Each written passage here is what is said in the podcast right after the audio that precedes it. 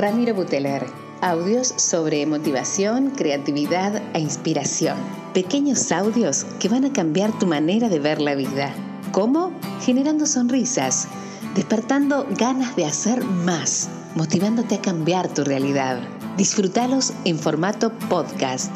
Ramiro Buteler, generando sonrisas. Hace días que te observo y he contado con los dedos cuántas veces te ha reído una mano me ha valido.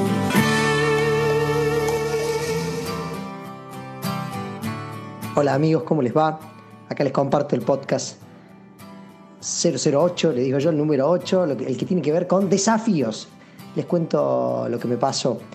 Hace unos días me pidieron que, que, tenía que dar una charla, una charla de motivación para una empresa, donde la empresa me pedía que los lineamientos en los que yo iba a desarrollar en la charla tuvieran que ver con algunos lineamientos que la empresa estaba trabajando en, su, en el año. Si bien se me complicó porque la empresa era de un, de un rubro nada que ver con lo que yo vengo trabajando, lo tomé como un desafío y le dije que sí.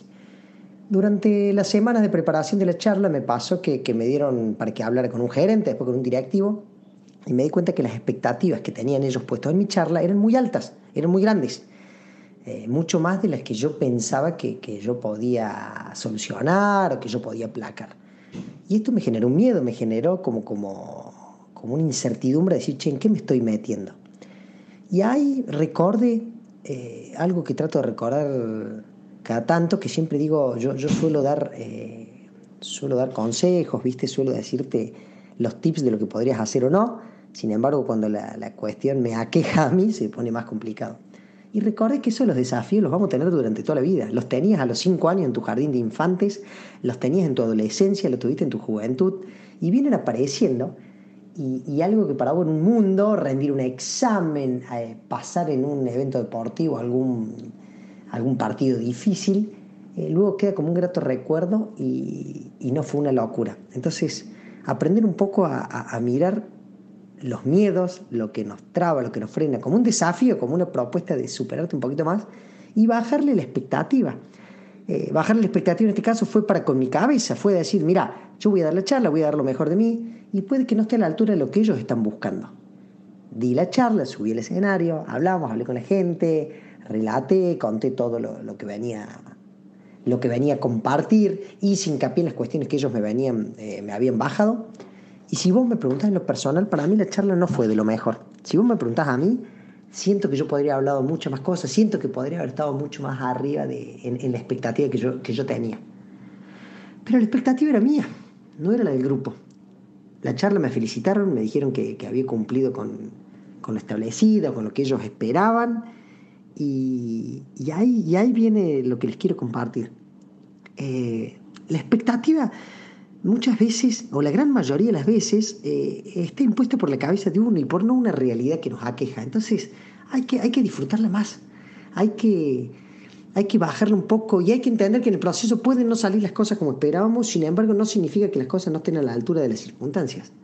En el caso mío, cuando, como les contaba, ¿quién me hizo la devolución? La gente que escuchó la conferencia, la gente que escuchó las charlas, la gente que, que, estuvo ahí al tanto, la que aplaudió, la que me dijo, mira, esta parte no se entendió también, pero esta sí, y me dijo que una parte no se había entendido bien y que otra requete sí. Sin embargo, usted en uno, ¿de qué te agarras? ¿De qué te aferras? Y, y, aceptar que ese desafío, si hoy otra empresa me hace la misma propuesta, sé que le puedo decir que sí porque sé que lo afronté hace un poco tiempo. Entonces, lo que era un desafío para mí la semana pasada, hoy es una batalla ganada.